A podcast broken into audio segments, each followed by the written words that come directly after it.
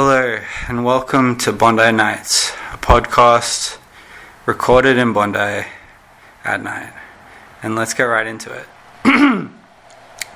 I had another interaction with, in a situation where I was trying to return something that I wanted to talk about in this episode. And I talked about this previously in the episode called Guzman Karen, where I tried to return and was able to return, although I only got an exchange, not a straight refund, a Mighty Cheese scroll from Woolworths that I returned because it was not a Cheesy Mite scroll, and I failed to read the small print. The small print that was like, this is an imitation Cheesy Mite, this isn't as good. I didn't read it, bought it, returned it, got an exchange. That was fine by me. But it is always a confrontational thing to return something that has been used. There's never a problem when you return something that is unopened. But when you've used it, there's always going to be you're going to get a little bit of a grilling, you know? They're going to at least express kind of like mild frustration with you, even if you have a completely legitimate reason for wanting to return it, like that you thought it was a Cheesy Mite and it was a Mighty Cheese. This isn't quite as cut and dry though, because I feel like I may be a little bit at fault in this scenario, but I wanted to bring it to the tribunal of the listenership of Bondi Nights to see what they think. Maybe this is an attempt for me to just unburden myself of my sins. You know, I'm not a Catholic. I don't have the privilege of going to a kind of solitary confessional booth and speaking to the priest through the grate. I don't have that. I've just got the grate of the microphone mesh that tries to like prevent particulates from getting into the microphone of this digital voice recorder. And the priest in this scenario is obviously whoever's listening to this. You are the priest, and I encourage you to email bondinights@gmail.com or Twitter @BondiNights and tell me how many rosaries I need to say, you know? Because I'm sure it's going to be at least a few, but I'll let you decide. I don't want to priest, what is it? Priest-splain? How many rosaries I deserve? Or like the religious equivalent of playing the doctor, which I was accused of actually recently by a GP, because I like brought, basically like I was like, here's what I'm pretty sure I have. I just need like a referral form to see a specialist. And he was like, whoa, you're playing the doctor. I'm the doctor here. Which was 100% true. I was playing the doctor, and I can understand why that doctor was frustrated with me. Just like I could understand why the Bondi Nights listenership may be frustrated with me for suggesting that I'm definitely going to have to do some rosaries, because maybe, you know, they will find that I'm completely innocent. But I digress. So here's what happened. Yesterday morning, was making my breakfast smoothie, as I do every morning, but I wasn't really paying attention, you know? Some mornings, like, I'm very, like, deliberate, I'm putting the exact quantities in, you know, and some days I'm just throwing it all in, not measuring stuff out. And this can be a problem. And this has been a problem in the past because I own... the blender that I own is, or did own, I'm spoiling the story by revealing this information, but I no longer own this blender. This blender was that one of those kinds of bullet blenders. It wasn't the brand Bullet, which I'm pretty sure there's a brand. There's a brand called Magic Bullet, and I think they like sort of pioneered this kind of shape for a blender. That, you know, the one where it's like the cup is like you like put it upside down and then twist it to turn it on. It was one of those, but it was actually the brand Ninja, and it was a good quality blender. I mean, it wasn't very expensive because I got it like it was significantly discounted because I got it after Christmas. But it was a good quality blender. The problem with this blender that I didn't anticipate at the time that I bought it was that it wasn't big enough. You know, it was a 600 mil sort of cup thing. And my breakfast shakes, because I only eat 2 meals a day. I eat a wet, like a liquid meal, i.e. shake for breakfast, and I eat a solid meal, i.e. dinner, for dinner. Wait. I eat a solid meal, i.e. dinner, for dinner. No, that doesn't really make sense. But I eat a solid meal for dinner, is what I'm trying to say. And so I'm eating the liquid meal for breakfast, and that's my shake. And this isn't, by the way, this isn't like a sort of diet that I read online. I just made this up. This is, it works for me, a 2-meal-a-day kind of situation. But the thing, the kicker, the thing that's essential about this to work is you have to eat the breakfast late. You can't have it as soon as you wake up in the morning because then you'll be hungry before dinner time. You have to eat a late breakfast. I'm talking like pretty much like an early lunch, what you would call like brunch, liquid brunch. I'm eating a liquid brunch and then like an early dinner or even like a linner maybe, although it's probably just an early dinner, not quite a linner. So my liquid brunch, I'm having, you know, I'm having around 11 o'clock a.m. And so it's got to be big, you know, it's got to satiate me until 5-6 p.m. you know. So I got to eat, I got to be drinking a lot of calories and specifically a lot of protein in order to go the distance. And so what that entails is 2 scoops of, I'm just going to tell you exactly what's in my breakfast shake.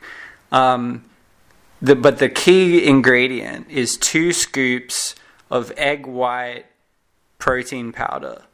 Because I'm allergic to dairy, so I can't eat whey protein powder. And I don't like the vegan pea-based protein powder. I think it's kind of chalky and like it just doesn't, it just, it's not, what's the word, like it doesn't pack the punch in terms of protein content that animal products do. And egg protein is next to casein and whey protein. It's like the next best one basically. And not many people, it's kind of slept on. Like not a lot of people are up on the egg protein powder, but it does have one thing that's really not going for it, that doesn't have going for it, and that's that it tastes really bad, like gross. And so you need to be adding in a lot of other stuff to kind of mask the gross egg taste. So I'm adding in brown sugar, I'm adding in cocoa powder, I'm adding in peanut butter, and then I'm also putting in frozen banana slices, ice cubes, and cashew milk. That's my breakfast shake. And it's got to be big. That's key, you know. And just to go back to what I was saying, the Ninja blender that I bought in the post-Christmas sale wasn't big enough for my liquid brunch needs, you know. It's just a 600 ml blender. I'm gonna need at least a liter of this stuff to get me to dinner time. And you might say, like, why don't you just make 2 shakes? But after that first shake, it's very difficult to bring myself to make a second. And I have to make 2 different sized ones because I'm not going to be drinking 2 full-size 600 ml ones. That's just too much. So I gotta just do. And I've just been having one, and just kind of snacking to get me to dinner time, really. And then sometimes eating out for lunch. You know, it hasn't been ideal, and I have always regretted buying that blender because I knew, like, even kind of when I bought it, I realized, like, it wasn't ideal, but it was just, like, the most heavily discounted one, and I was just sort of like, I'll just make 2 shakes, but I never ended up doing that. So, so basically, like, to summarize, this incident that I'm about to discuss has been a long time in the making, basically. And what happened was, I was just like, you know, as often happens, like, I'm filling this blender right up to capacity. You know, that limit, there's this line on the blender that says, like, do not fill above this line. And I often go a little bit over it, and that seems to be okay. But yesterday, I just went way over it, and I was way past the do not fill above this line, and the blender started to, you know, smoke and make, like, gnarly grinding noises and smell like broken blender, basically, because, you know, you fill it too full. And the mechanism, it just puts too much pressure on the mechanism that's, like, twisting the blades, and it fucks everything up. And that's what happened. I broke the blender, and it wasn't fair wear and tear. Like, this was me disregarding the like, clear warning in the manual. And not even just in the manual, it's on the physical blender. It tells you don't go above this line. So I couldn't argue if I was faced with, like, someone who actually wanted to like,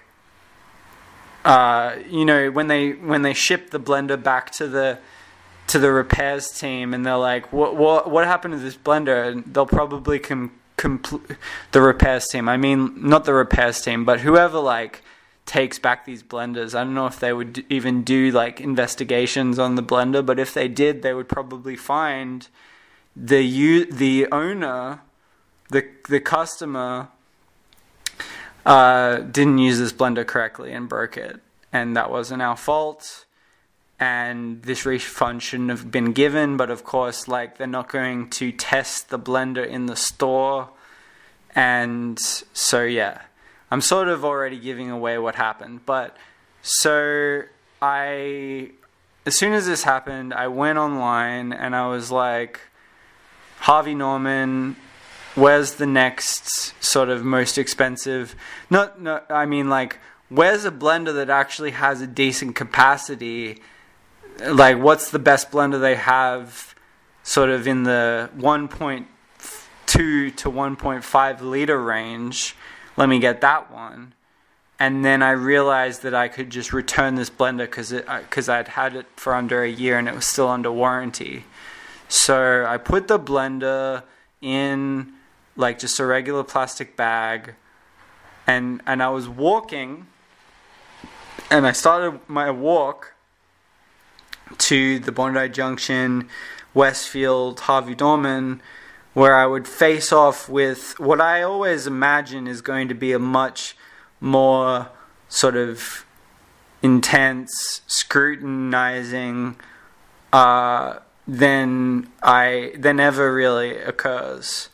And I in my head I was like trying to like work myself up into a state of righteous indignation about like why I deserved a refund, even though I knew deep down that I didn't deserve the refund. I was trying to work myself up into like a belief that I did, so that I would be able to, you know, present myself in like a sort of in such a way that they'll be like, oh, better give this guy a refund.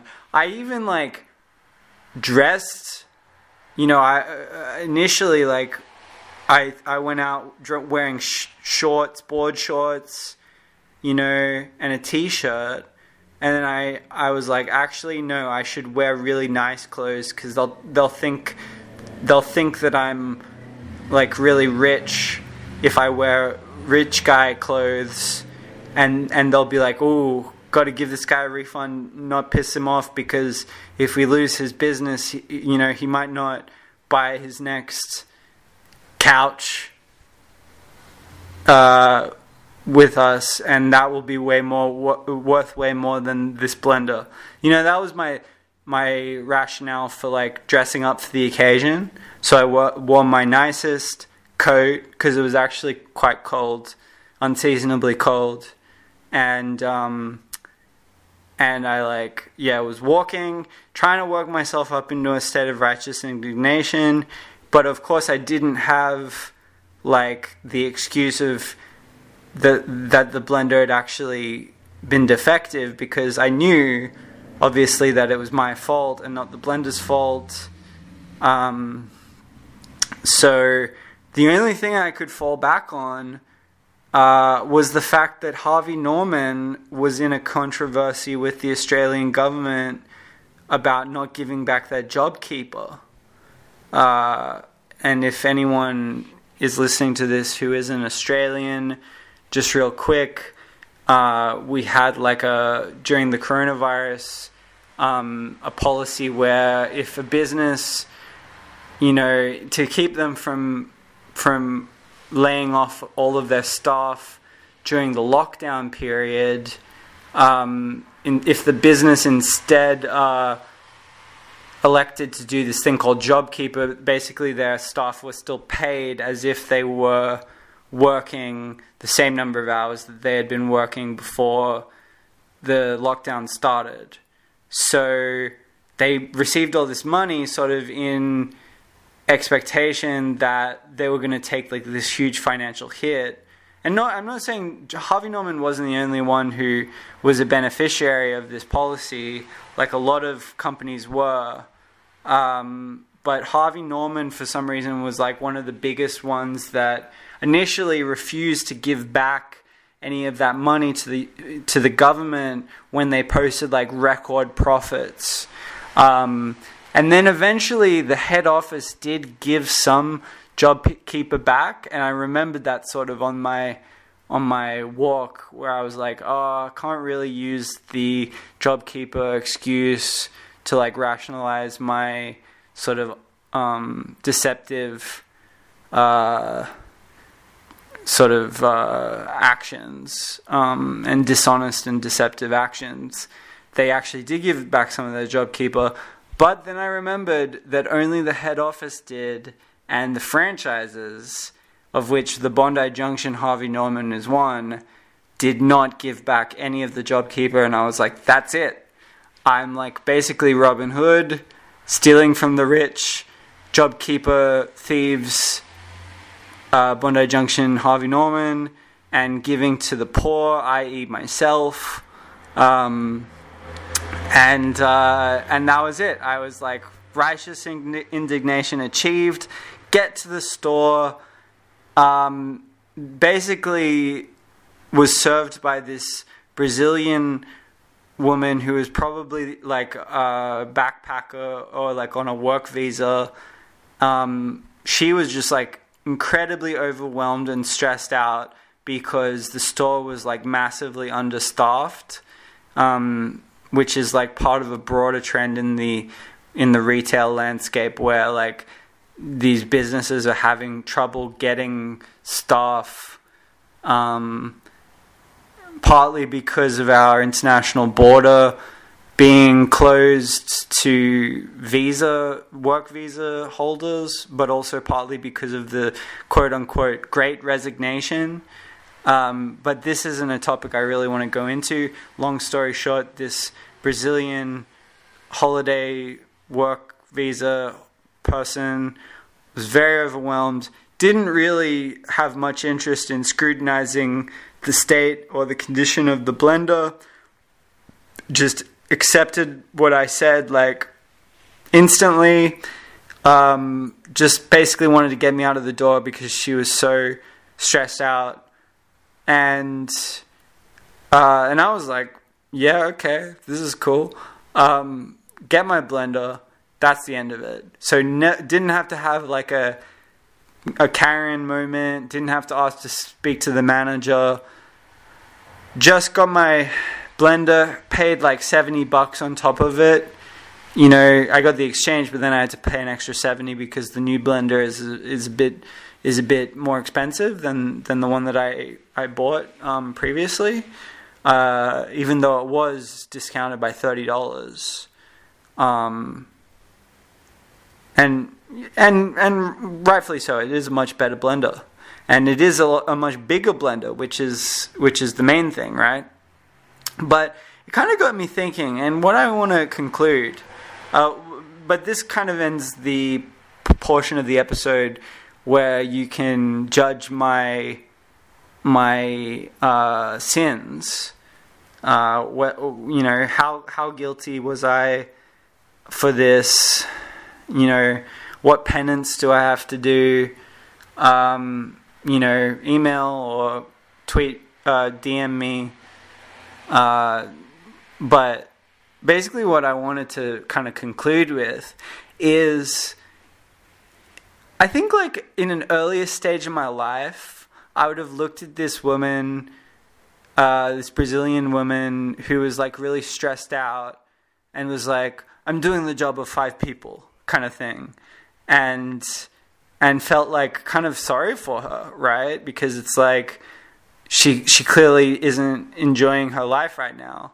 But you know what? I've met enough people who have that kind of attitude of like, I'm doing the job of 5 people right now, kind of thing, and like affecting a kind of frustration and like annoyance.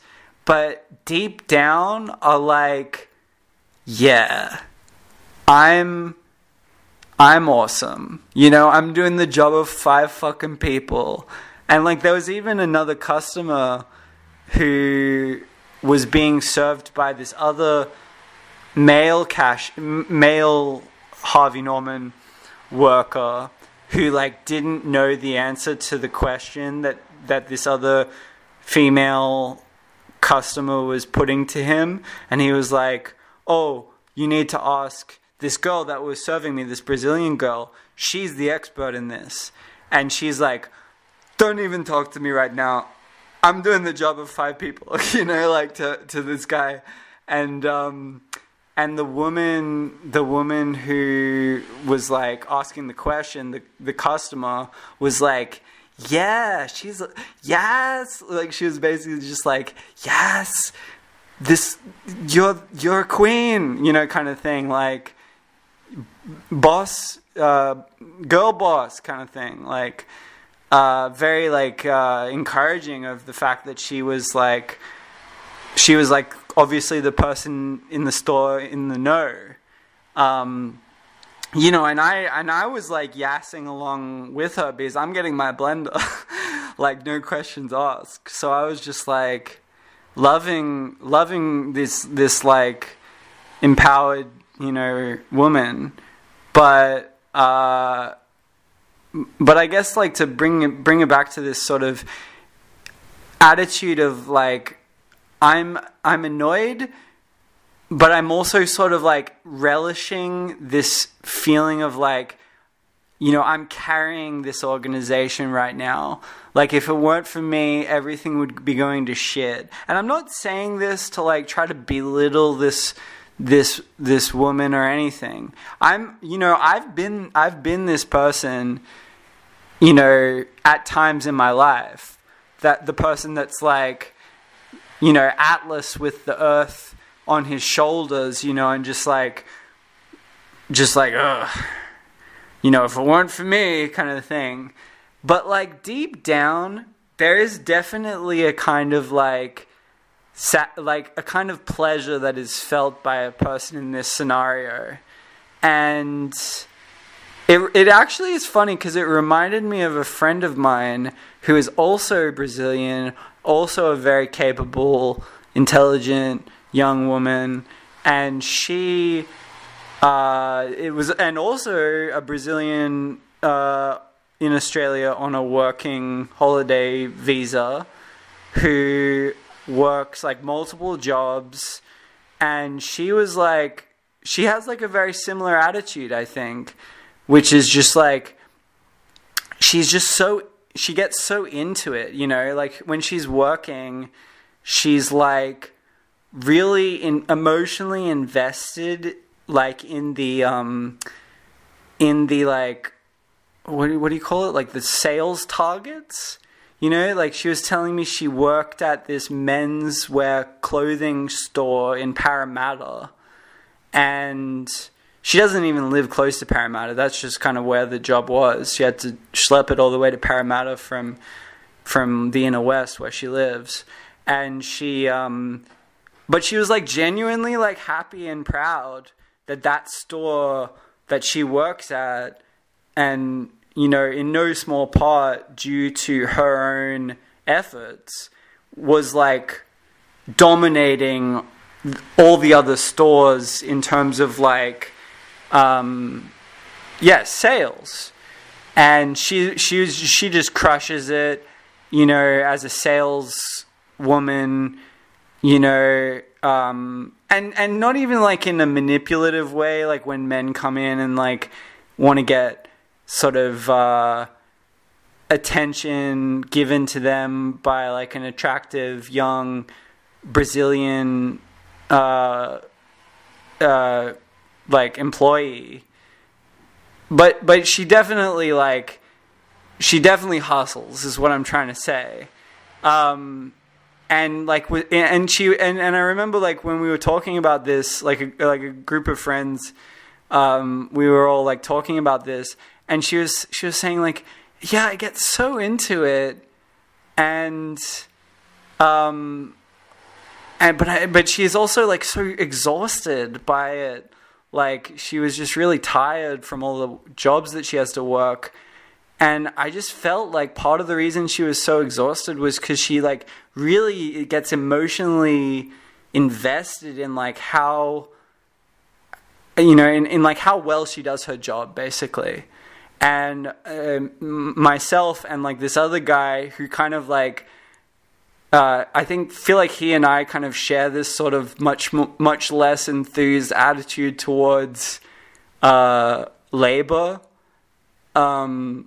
We're sort of like, yeah, I don't know, I don't want to speak for him, but I was definitely like, whenever I find myself in the past, whenever I've found myself like getting invested in sort of like how much I sell or how good of a job I do at a job, I almost sort of get disgusted with myself, because it's like, who cares? Like, it doesn't, it's not like I'm working on commission. This doesn't make a difference to me.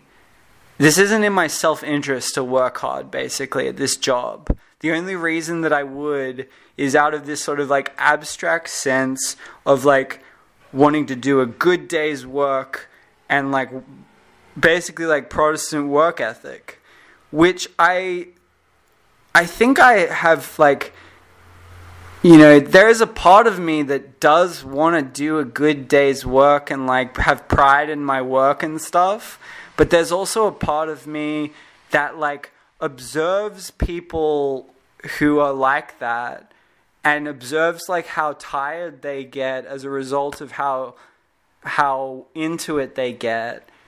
And I just think like, I don't want to burn out for like any job.